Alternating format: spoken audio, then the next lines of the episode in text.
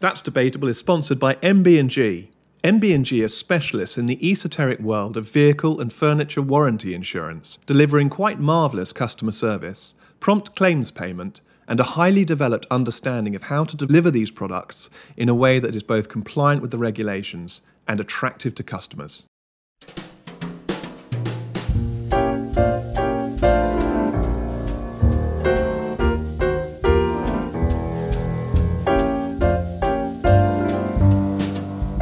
Hello, and welcome to That's Debatable, the weekly news podcast of the Free Speech Union. Hello, Tom. Hello, everyone. Thank you very much for listening. Uh, Tom, we're joined by a very special guest today. Uh, we are. I was, I was having a conversation with an Oxford academic who's very much a friend of the Free Speech Union a few months ago. And we were talking about the weekly newsletter which uh, I imagine all of our listeners will be subscribers to. Um, and uh, he was saying how much he enjoyed it and how funny it was, how well written it was. And he said, "But Freddie Attenborough is not a real person, is he? That's a that's a sort of collective pen name that the FSU has put together."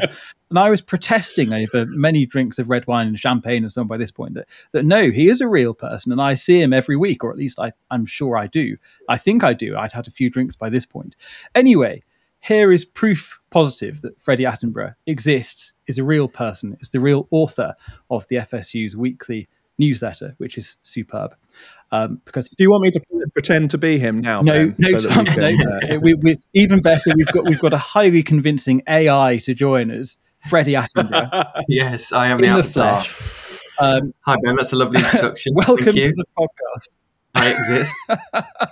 you you do exist. And your first name's almost an anagram of freedom as well, Freddie. So Indeed. I can see why why Toby would pick Freddie as a name. You know, it kind of works on every level, doesn't it?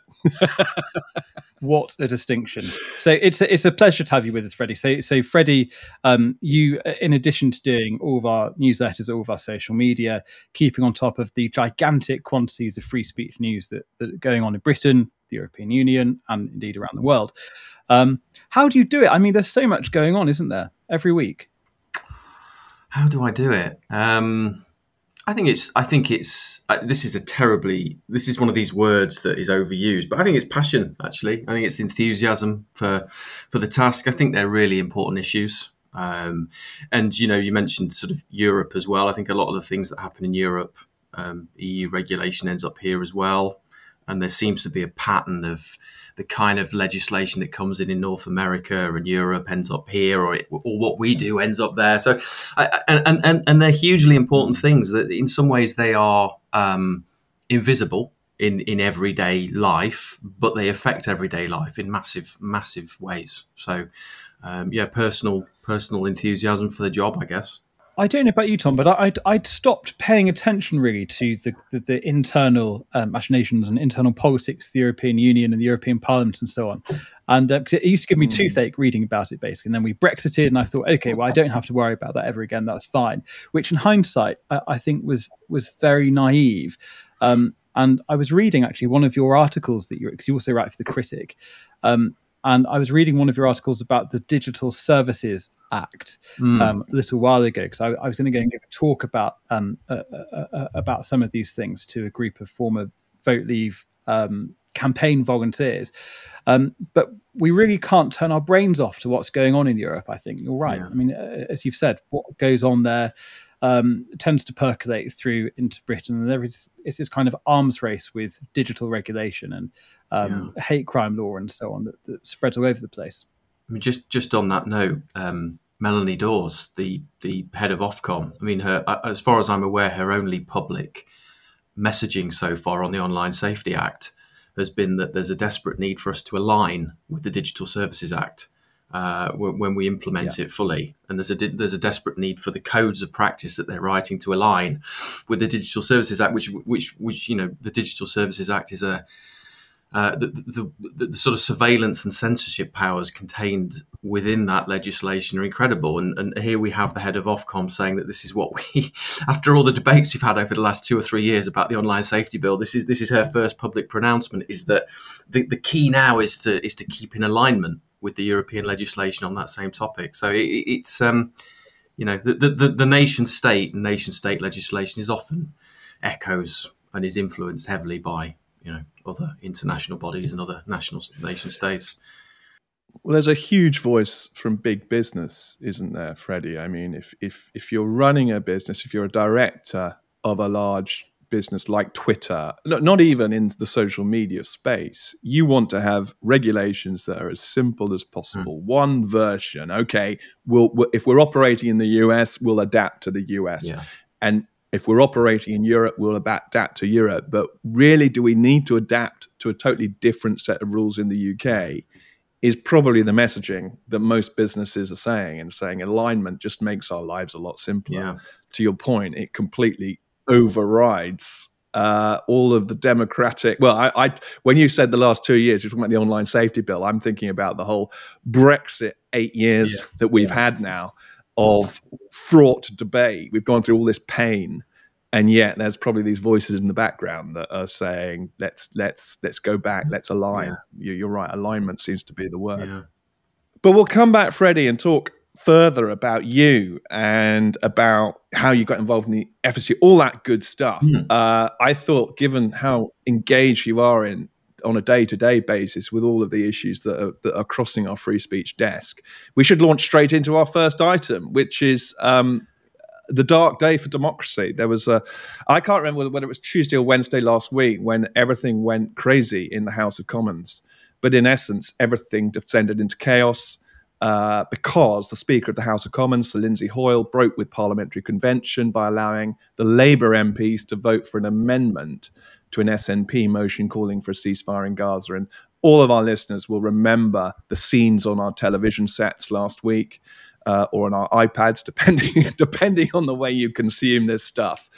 And um, multiple very concerning free speech is- issues came out of that analysis. Um, afterwards, clearly raised some free speech issues. I mean, the one that really I think was at the heart of this is that uh, members of parliament, and Charles Walker actually mm-hmm. spelt this out afterwards. He said that members of parliament now feel they have to vote in a certain way to safeguard their safety and the safety of their family. Uh, and, and he said, and he was, it's a really good clip, uh, the clip of, of, Charles Walker. He says this is a far bigger issue than the debate we're having tonight. Because if people are changing their votes in this place, the House of Commons, or changing their behaviors in this place because they're frightened what may happen to them or their families out there, then we have a real problem. I think we all can see that there is a huge problem. Um, and I think that there was no doubt that MPs were worried about the safety of their families. But uh, where does that leave us? Where does that leave our democracy? Where does that leave uh, rigorous, free debate at the top of the country? Is the question on my lips, anyway. This is basically the issue that got me interested in freedom of speech um, uh, uh as an issue of something that, that needed active defense. Um, 10 15 years ago. Um, so before I launch into it, because I could filibuster for hours on this topic, um, Freddie, do you do you want to have your say first? Might be the best way of doing this.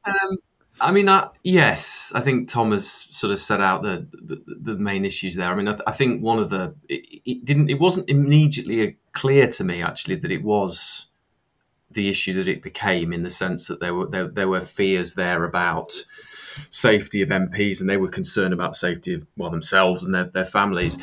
Uh, and, and, part of the reason it wasn't immediately clear to me is that I think a lot of in the mainstream media there was there was there was a sort of a deflection away to suggesting this was all just a party political issue, uh, and it and it was a you know bias because the Speaker of the Commons, Sir Lindsay Hoyle, was a was a former Labour MP, and therefore he was trying to do a favour to his old party, and, and that was the issue.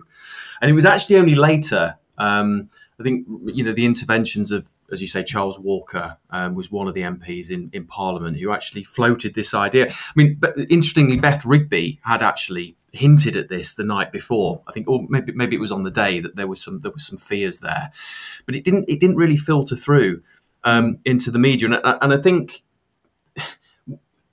sort of flowing from that for me is an issue that when when people who sort of what you might call progressives uh, the sort of Guardian readers, when they when they hear about issues like this, they, they always have a you know in the same way with cancel culture, they say, well, you know, cancel culture doesn't exist. It's just consequence culture for people who say appalling things. You know, what's the problem? And we've seen a little bit of that here in the sense that they're saying, well, you know, haven't these protesters, thousands of them, got a right to protest outside Parliament? If they're outside a, a, an MP's constituency protesting, what's wrong with that? It's just the rough and tumble of democracy. So I think th- there are important issues here about actually how how do we define when when protest becomes intimidation? When when the the gathering of people becomes something more malevolent? Because if you if you wanted to in the way that you know the sort of left progressives are now doing you could say well there's no problem. So it's, it's it's a kind of a silent menace, and I think there has to be some kind of cross-party, cross-political consensus on on some things that just aren't acceptable. Because because everybody knows realistically, deep down, that intimidation and harassment can work in very subtle, very silent, but very insidious ways.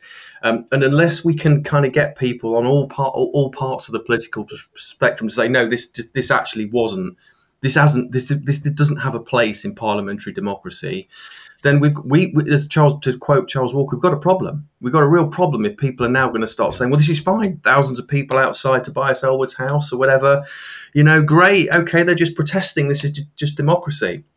That's a real problem if we don't put a put a stop to that. I think.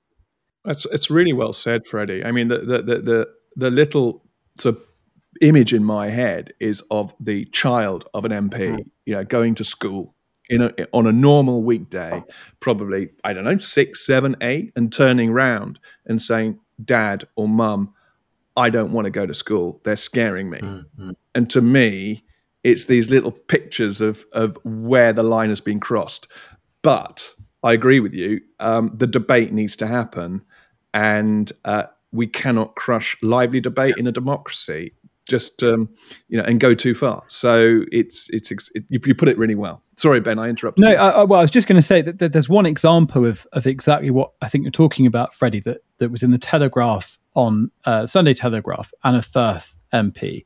Um, who wrote about a visit to a mosque in her constituency. Um, somebody, she writes, started shouting, jabbing her finger in my face, and demanding to know how many babies had to die to satisfy my bloodlust. And then there were placards a few days later after this incident at a demonstration in Southend uh, with people holding placards saying, Anna Firth kills babies. Mm. Now, th- that seems to me a situation where it, it, could well be the case that somebody looking at uh, protest like that or seeing claims like that, and if those claims are repeated often enough, that that would would create conditions where somebody would become violent um, mm. and would, uh, you know, we've we've seen, of course, the, the murder of Sir David um, Amess a few a few years ago, um, and so I, I, can see entirely what you're driving at. That this this grey area um, that exists between legitimate protest and incitement to violence is becoming harder and harder to navigate.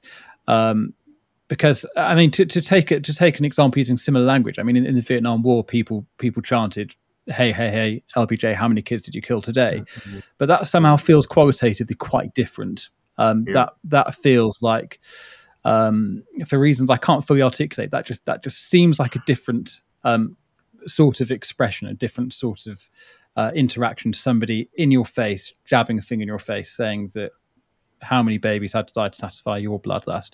That just seems like a different type of uh, expression to me.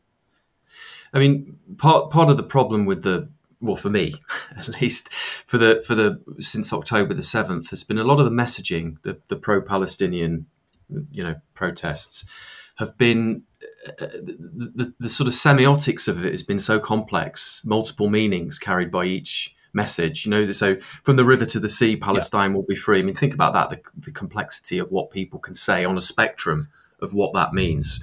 On the one hand, you know, peaceful. On the other hand, it's a call to jihad.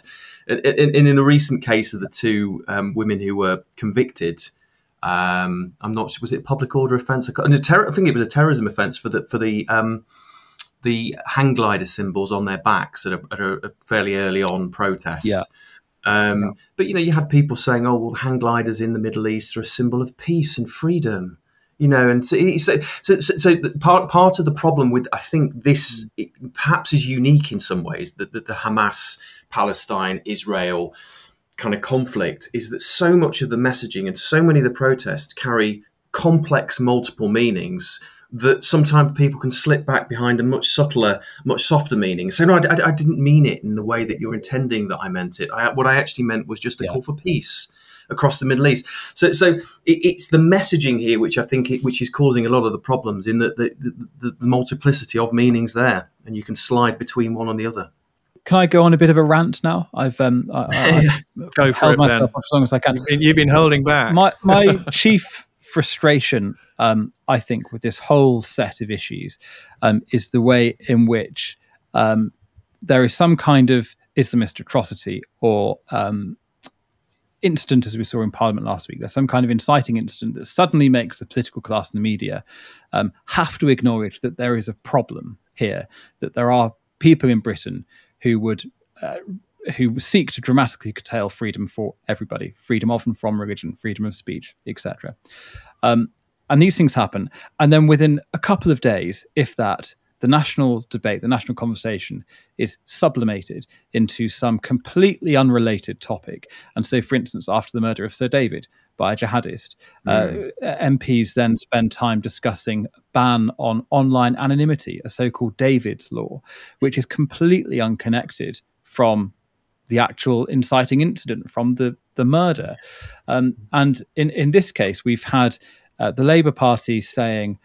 I think probably completely uh, accurately that uh, MPs are facing horrendous uh, threats and death threats. We know that there are MPs who are now having um, enhanced security and so on.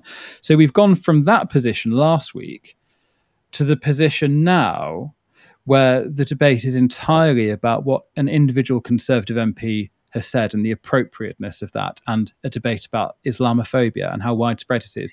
And so, in the shortest decent interval, politicians move the debate on from the scale of the Islamist threat onto literally any other target of opportunity, as it were, any topic that they can they can sublimate this fear into. That's my rant. No, completely, completely agree. I mean, just just as well, just thinking about what you've just said. I mean, who who now do, do you ever see in the mainstream media any references to October the seventh anymore? I mean, it, it's become about the Israeli invasion. It's become about the, the sort of you know almost occupation of the Gaza Strip, but there's never any reference anymore to the causal factor in all of this. That, that that's that's been airbrushed, um, and that may be an unpalatable thing to hear.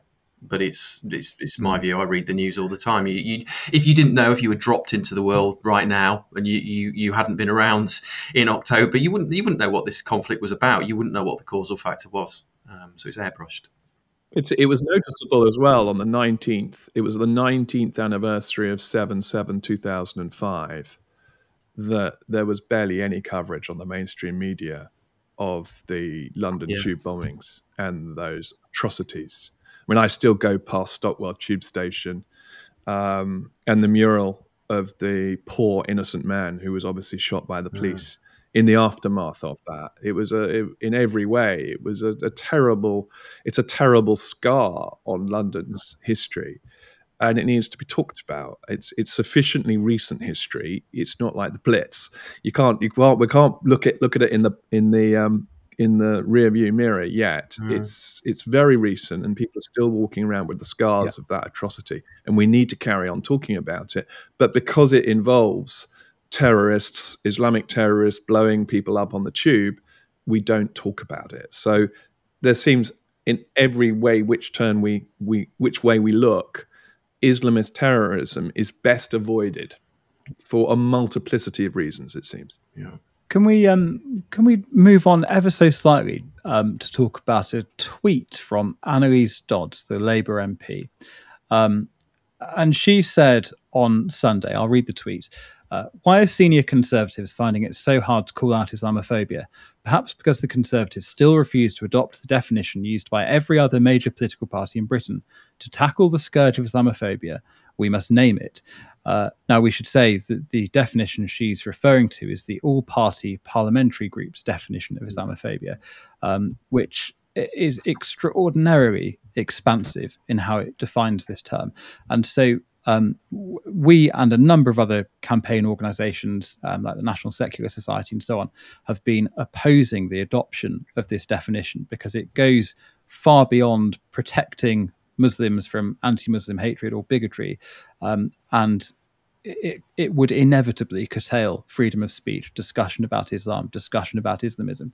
I mean, to pick one example, the definition says that um, it would include as part of his Islamophobia this this term that I, I, think ought not to be used at all claims of Muslims spreading Islam by the sword. Now, as a something of, a, of an amateur historian of, of the period of late antiquity, it seems to me that if that definition were to be adopted into law, um, classicists, people studying late antiquity, historians of the early medieval period, whatever you want to call it, the Dark Ages, um, could find themselves in a lot of trouble if they start talking about early Islamic history or um, the aftermath of the Great War between the Roman Empire and the Persians. This creates the conditions in which Islam spreads from Arabia um, and conquers much of uh, uh of the southern Mediterranean. So it doesn't seem to me. I mean, correct me if you think this is this is overblown. It doesn't seem to me ludicrous to suggest that that Anneliese Dodds pushing this definition, Labour have adopted this definition. It's quite likely that it will be translated into law by a Labour government. It doesn't seem improbable then that people who own books like Peter Brown's uh, work on late antiquity or Tom Holland's a book in the shadow of the sword could find the police knocking on their doors and saying that's a hate text. It, it contained claims of Muslims spreading Islam by the sword.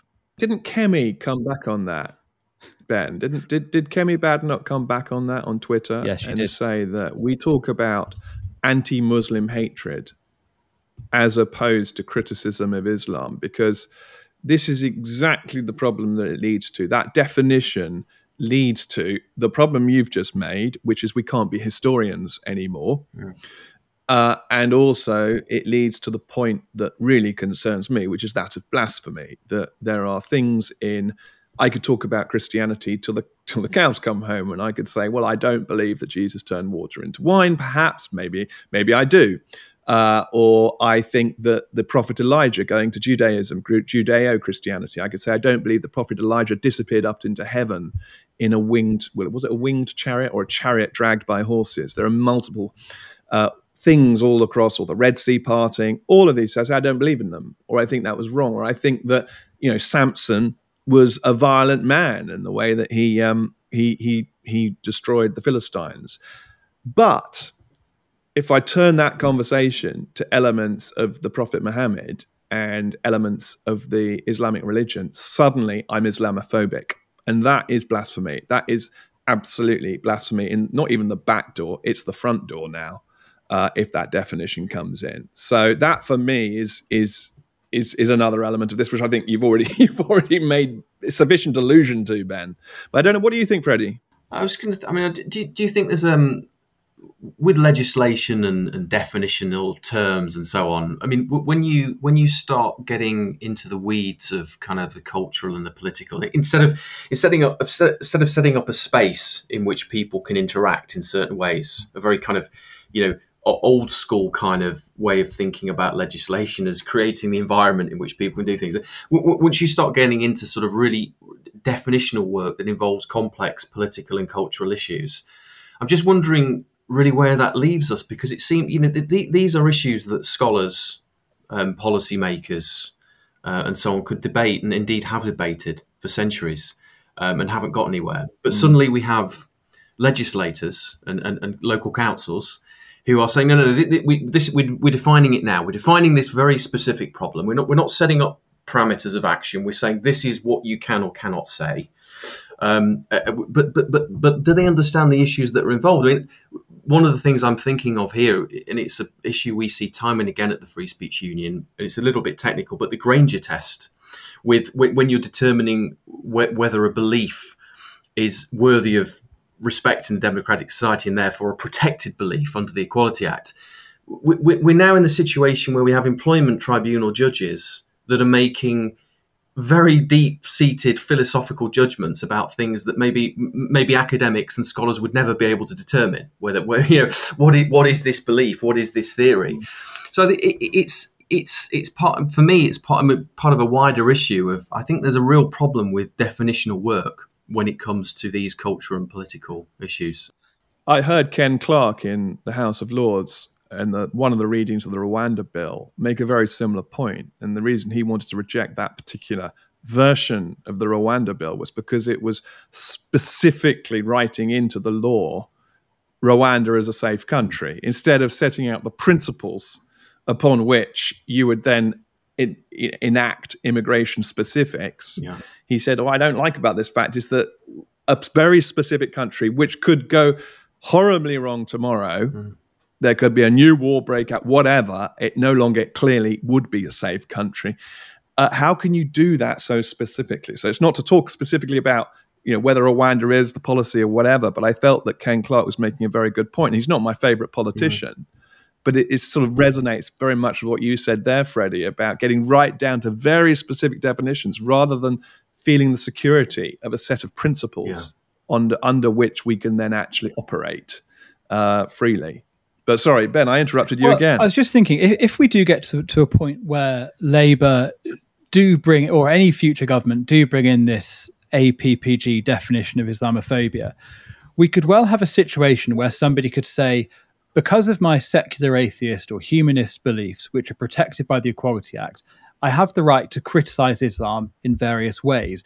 So, for instance, I could say that it's um, repressive towards women, it's repressive towards apostates, gay people, etc. But the law then would also put that person in a position where if they were um, recounting biographical details about Muhammad's life or about early Islamic leaders, um, that they would fall foul of this definition of Islamophobia, and that they would they would be caught in a position where you could express opinion about Islam if you were a secular atheist, but you could not express um, his certain historical facts about Islam. So we're going to end up with with even more of a nonsense than we already have. Um, w- one of the the things about the Grainger test as well is that because there's such scant protection for um, freedom of speech, freedom to hold political views for uh, I- employees, even outside of work, this is something we see day after day um, in our casework with people coming to contact us. Um, really, unless you can argue that the thing you've said is a manifestation of a belief, you're mm. really in hot water. Um, and and the threshold for for something being a belief rather than just an opinion, uh, as you just said, Freddie, is is very high. It's the it's the return of sort of logical positivism. This this attempt to sort of determine what is sense and what is nonsense, and then you know in some in some kind of computational way that you can you can actually just go you can churn through the social world and say what's a protected belief and what's not a protected belief in some with some magical equation. But um, it, it just can't work. And I think that the further we go on and the more more claims that I have a protected belief, it's going to become more and more absurd. I think. Yeah, and it, it completely upends um, our legal tradition because you're in a position now where you can only express your beliefs if a judge, basically an employment tribunal panel, has said that your beliefs are worthy of respect in a democratic society. So you're right. We have we have this this completely unwieldy, uh, growing list of things you're allowed to believe. Um, which is, a, is is an utter nonsense. Um, but it's the only tool we have in in many of our cases, and so we have to we have to rely upon it. Yeah the classicists were hundreds of years, thousands of years ahead of us when they came up with ideas such as the Gordian knot. Um, you know, ideas of problems that are in, insoluble. And what do you need? You need was it was it Alexander the Great who yeah. just came along and took a mighty great sword and just sliced through it. And the longer you leave it, the longer these problems because we've been cowardly. We've left it for too long. I mean, I referenced earlier seven seven mm. and and the aftermath of that. And we can list so many instances of exactly the gaslighting you described earlier ben where the conversation moves on very very quickly to something that actually has nothing to do with the core problem.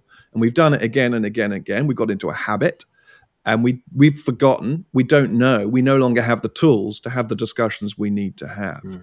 and this is going to get tight. This knot is going to get more and more tangled. Um, until an Alexander the Great comes along and slices slices it through.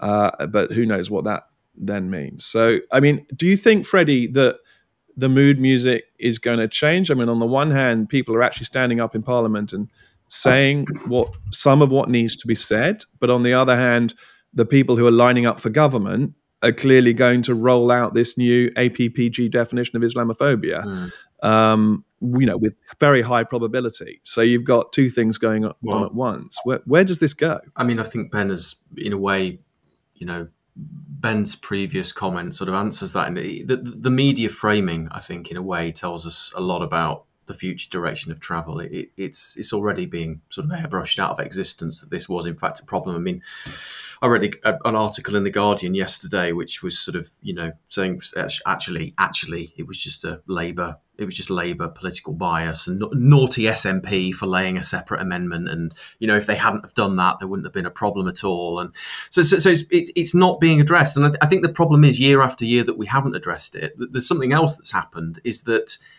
there are people who are addressing it but they're extreme right wing, extreme sort of neo Nazi yeah. fascists. The so, so we, we we've left that space to them, and the subtle the subtle consequence of that is that now it becomes harder every year to, to, to reclaim that space because anybody that talks about Islamism um, and and the kind of speech codes and blasphemy codes that come with it is now immediately tarred as an extreme right wing neo Nazi because that space has been left to them. So, so it almost becomes an unsayable thing mm. for you, you know um, mainstream political discussion. Um, and, and and that's going to be the that's the challenge. I, I, I can't see that happening, but the challenge is to reclaim that space. But anytime anybody tries to do it, you know, the, the media swings into action and they're tarred as an extremist. So it's just going to be really difficult. It's going to be really difficult and it's a kind of a kind of feedback loop, isn't it? I mean, I, I remember in the early days when I was doing my PhD, um, let's say about four years ago now, um, I had a lot of pushback to the idea that I was doing a PhD just on ex-Muslims, and people saying, "Well, you, you can't do that. You've got to look at people who leave all religions. You've got to treat all religions equally. So, ex-Anglicans, ex-Muslims, ex-Sikhs, and it's got to be this great comparative study." Um, and and I was fortunately able to push back against that, and uh, my supervisor was very supportive. Um, but I recognise just from my own personal experience, if that's of any interest to anybody, I don't know, um, how difficult it is to um, to talk about Islamism from a liberal or mainstream conservative perspective um, and not be tarred or tainted by by those kind of associations. Can I, um, before we move on, can I just make one other point, which is um, something that's been reported in uh, the Evening Standard, and I've I've seen it, I think, in a couple of other places over the weekend as well. And this is this organisation called the Muslim Vote, um, which seems to be positioning itself potentially as a kind of Muslim political party um, to outflank Labour on the left. Um, particularly, obviously, at the moment on um, Gaza, Palestine, and so on. Um, and it, it seems to me that if we were either in this election or in some future election years from now, to be in a position where Labour is having to fight this threat from the left, there's going to be this awful kind of ratcheting up when it comes to the offers that politicians are making to uh, clamp down on Islamophobia and the, the APPG definition of Islamophobia and so on um, will just be the starting point in a kind of arms race of uh, politicians on the left to show that they are the most concerned about Islamophobia, that they are the most supportive of Britain's Muslim community, etc. Um, so that that seems to be another threat, I think, on the uh, on the near horizon that I've seen in the papers recently. Probably one of the consequences of identity politics will be a resurgence of sects and cults. I mean, after all, the party political system was something that in a way swept away those kind of you know the sectarian and cultish type of um, organization that, that, that that you know used to have much more prominence. But I, I can't it's interesting it's an interesting question as to whether the party political system can actually withstand decades of, of, of hardcore identity politics. Um, that will be interesting to see how particularly particularly labor actually you've pushed identity politics which it really the, the tendency of identity politics would be away from sort of the broad church of a political party towards something much more narrow. But anyway, we'll see. I think that's probably uh, an opportunity to segue onto our next topic, um, which is uh, the police hope for our police. network. Hope yeah. for our police. So this is uh, well, Tom. Do you want to introduce this? I think you put this on the running order. Yeah, yeah. Yeah, yeah, no. So this is uh, good news. Uh, the um, you may, I mean, listeners may well be aware of a group called SEEN in the uh, in the civil service, uh, where SEEN uh, stands for uh, Sex Equality and Equity Network. So there is already a SEEN network in the civil service. There's also SEEN in the city, and uh, both those organizations do some great work in really uh, balancing the transgender ideology, the gender ideology that's taken over many parts of the civil service and now many parts of the financial sector. Now there's going to be a SEEN network in the police, and it's uh, been a long time coming. Um, the service, the police service, has very much been accused of um, actions that embed gender ideology. And we have spoken, haven't we, Ben, relent- relentlessly, repeatedly, of instances where this is this has exactly this has happened, and people are getting into trouble for not supporting somewhat extreme gender ideology and saying, well, actually, I still believe that uh, men are men and, and women are women. Uh, and but there are a couple of very serious points here uh, around the motivation for the establishment of, of police SEEN One of which is the recording of crime data.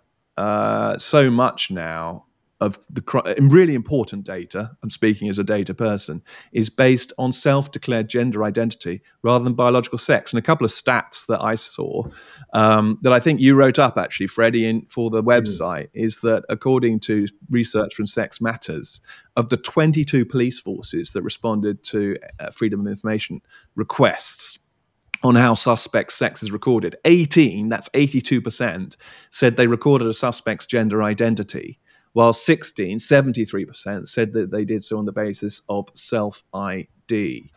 So this is endemic, and this means that you know members of the public, after a crime, trying to help the police, are going to be looking for the wrong sex, mm.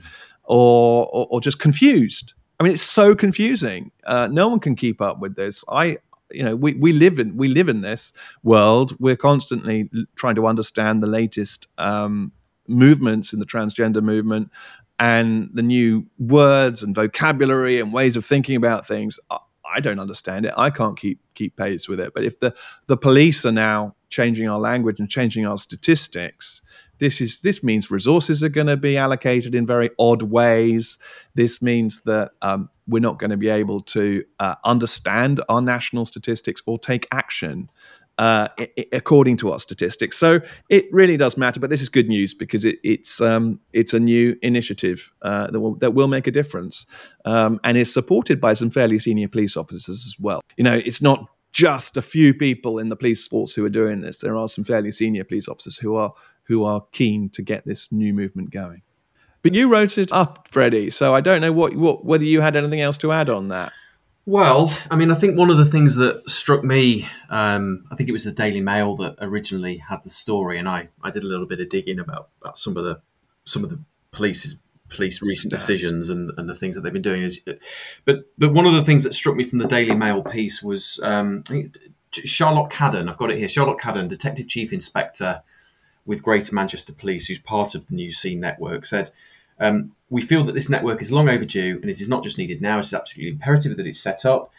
And then she went on, this is the bit that struck me. We know personally of serving officers and staff who have been referred for disciplinary action for merely expressing a view that sex is real and that they don't subscribe to a belief in gender ideology. You know, I, I guess from my perspective as the comms officer for the FSU, I knew of course, of our cases of, of members of the public who've been arrested and taken down, uh, take, taken into custody for expressing gender critical beliefs, but um, not being on the case team. I, mean, I, I wasn't aware that actually even serving police.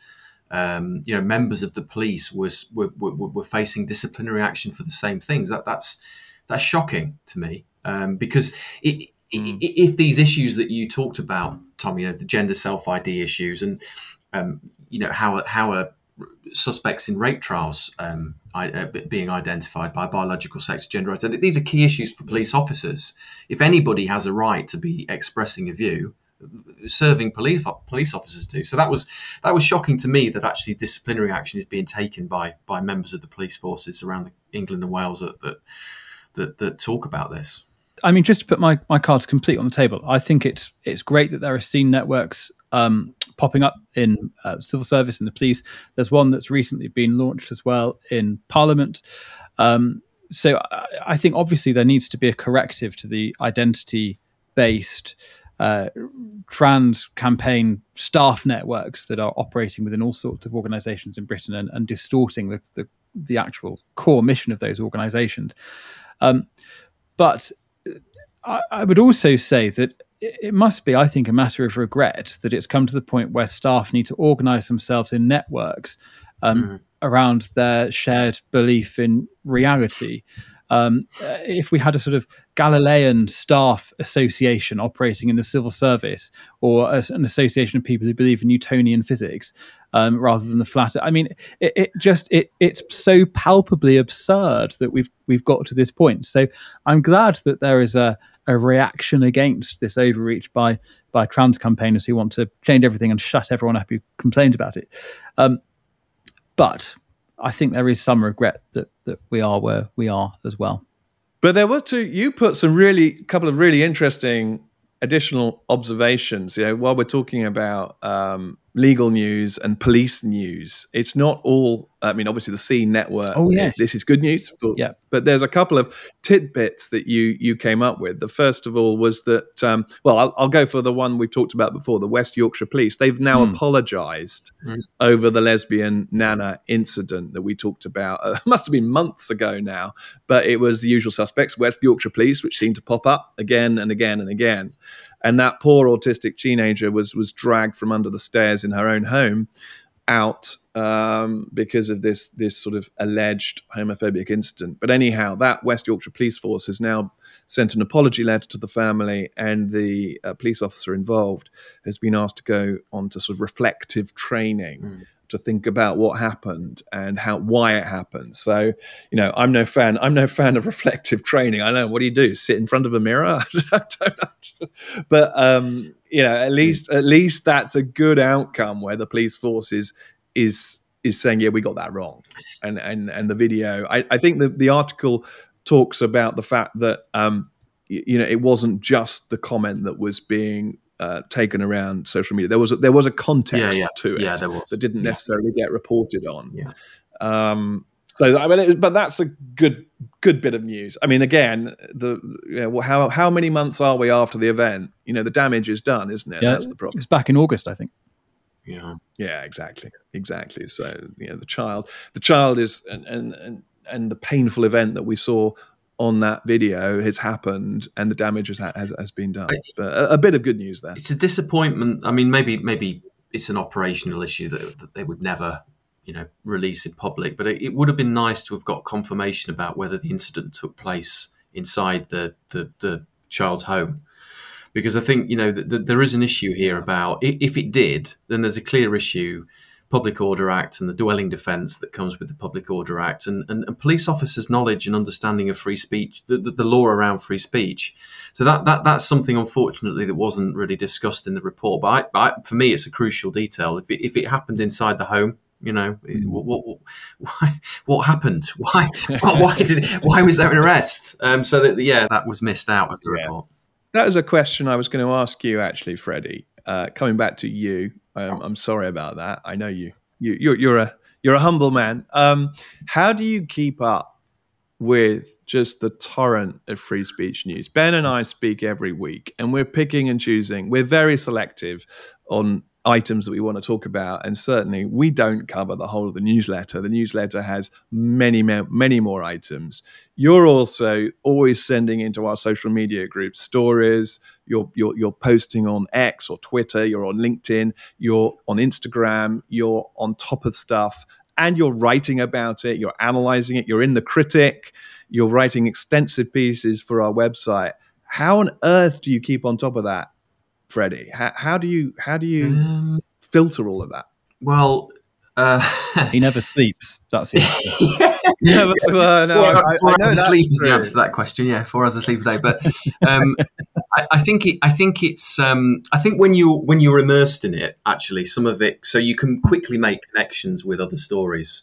Um, so, for you know, for instance, the West Yorkshire police story, you, you know, there's, there's other stories I've written about Article 10 of the ECHR, um, West Yorkshire Police's past history of free speech misdemeanors. So there's lots of with with any story, there's always a backstory, and I think I, I, I now uh, two years into this job, I now have a, a, a near encyclopedic. Uh, memory of all the things that we've written about in the past. So, so it's it's a story. It can be one story, but then you can quickly elaborate on it and finesse it and, and add a bit of context as well, based on the, the things that you've written in the past. Um, but having said that, there is kind of you know there are some issues that at the FSU we just simply don't we don't, we don't touch, not because we're we're afraid to touch them, but just because there is this kind of inter, interlinked web of stories. I think now and topics that we that we that we focus on in our casework, and then that's reflected in the things that we we talk about publicly as well. So it's not everything. There was one other thing I was going to mention, which um, we on our lovely shiny uh, new website, uh, we do have uh, a latest news section which Freddie populates with I mean, reams and reams of stuff. So if you want to stay informed about what's going on, um, there's the newsletters, there's the podcast, there's our website. Um, uh, one of the um, items at the end of last week was, of course, the good news that uh, Colonel Bob Stewart has had his mm. uh, conviction for racially aggravated uh, public order offence quashed. Um, I mean, this I, I, keep. I think I've used the word nonsense about twenty times in this episode. This really was a nonsense, wasn't it? Um, so that's superb. That's another bit of happy news to share. The trouble we have, Freddie, is there's so there's so much going on, and so much of it tends to be bad news that um, we we fear that that Tom and I end up uh, being sounding a bit currudgeonly. Yeah. Uh, this is why we brought you on. Um, but this is. Well, I, I suddenly feel like we're those two Muppets in the box. Yeah do, you, do, you, remember the Muppet Show, Ben? Do you yes, remember the Muppet Show I when uh, the two Muppets are there in the box I know. going, "This is rubbish." Yeah, this, well, this, rubbish. This, is how we're oh. going to end up, Tom. We're coming up to. We, uh, I think I'm already there. Yeah, you still. There's still hope for you, man. There's still hope. Have we been doing the podcast for a year now? Are we? We're, we're coming up to the anniversary. Nearly. Is that right? Yeah, yeah. yeah. So uh, coming up to the anniversary. Yeah, there is a danger that we turn into uh, caricatures of ourselves, but there we are. Freddie, um, last question. Mm uh, to you. I mean, uh, we we we're kind of running out of time. We I did have a we did have potentially another segment, but we've had we've we've covered a lot today. I think. Um, as you sort of immerse yourself like a like a fish in this world. Um, what what I mean by that is these are the waters we're swimming in. So sometimes, yeah, that wasn't quite. I wasn't saying you you are a fish. Um, and you know you've got all of this news coming at you, and you're you're, you're trying to see positive uh, light in all of this. You know, how do you see this free speech battle playing out in the next? Okay, we've got an election mm, coming up. Mm. Let's let's allow for that, and let's allow for the fact that might turn things, you know, on on put things on steroids. Some of the some of the trends we've seen. Um, but I mean, do you hold out hope for 5 10 15 years for your kids um, or or or are you more pessimistic? How, how do you how do you how are you looking into the future at the moment?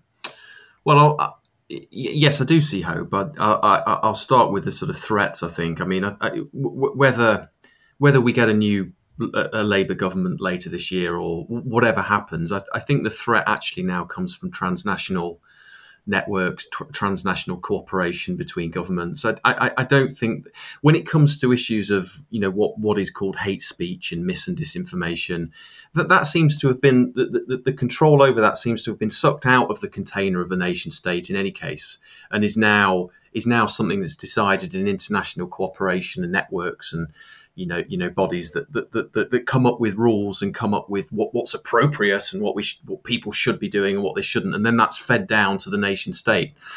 Um, so so I don't I, I mean I, I, mm. can only see that continuing. I mean it's it's tied into sort of bureaucratic processes in uh, and and, and uh, which which implement these international kind of agreements. But I do think there is hope in the sense that any system that tries to or has aspirations to become totalizing is in in the end cannot keep up with those aspirations. It, it simply can. people people people fight back, people object, people criticize, and I think we, in a way, we've seen we, are just getting into the first phases of that with the whole net zero um, uh, it's not free speech, but mm. but the whole net zero kind of totalitarian aspect of your life will be controlled in these these ways. This is what you will do. This is what you will have, and people aren't wearing it. People aren't buying it. And I mean, by the way, whatever you think about climate change and the environment, I, that's not the same as talking about net zero. net zero are the policies. Net zeros are the is is the kind of surveillance aspect of that. People won't wear it. Yeah. Um, and there's been a pushback against that. Um, so, so uh, in a way, I think the more totalistic the ambition of people that want to control speech becomes, the more the, the easier it will be for people to resist and protest paradoxically and actually fight back because more people will see it.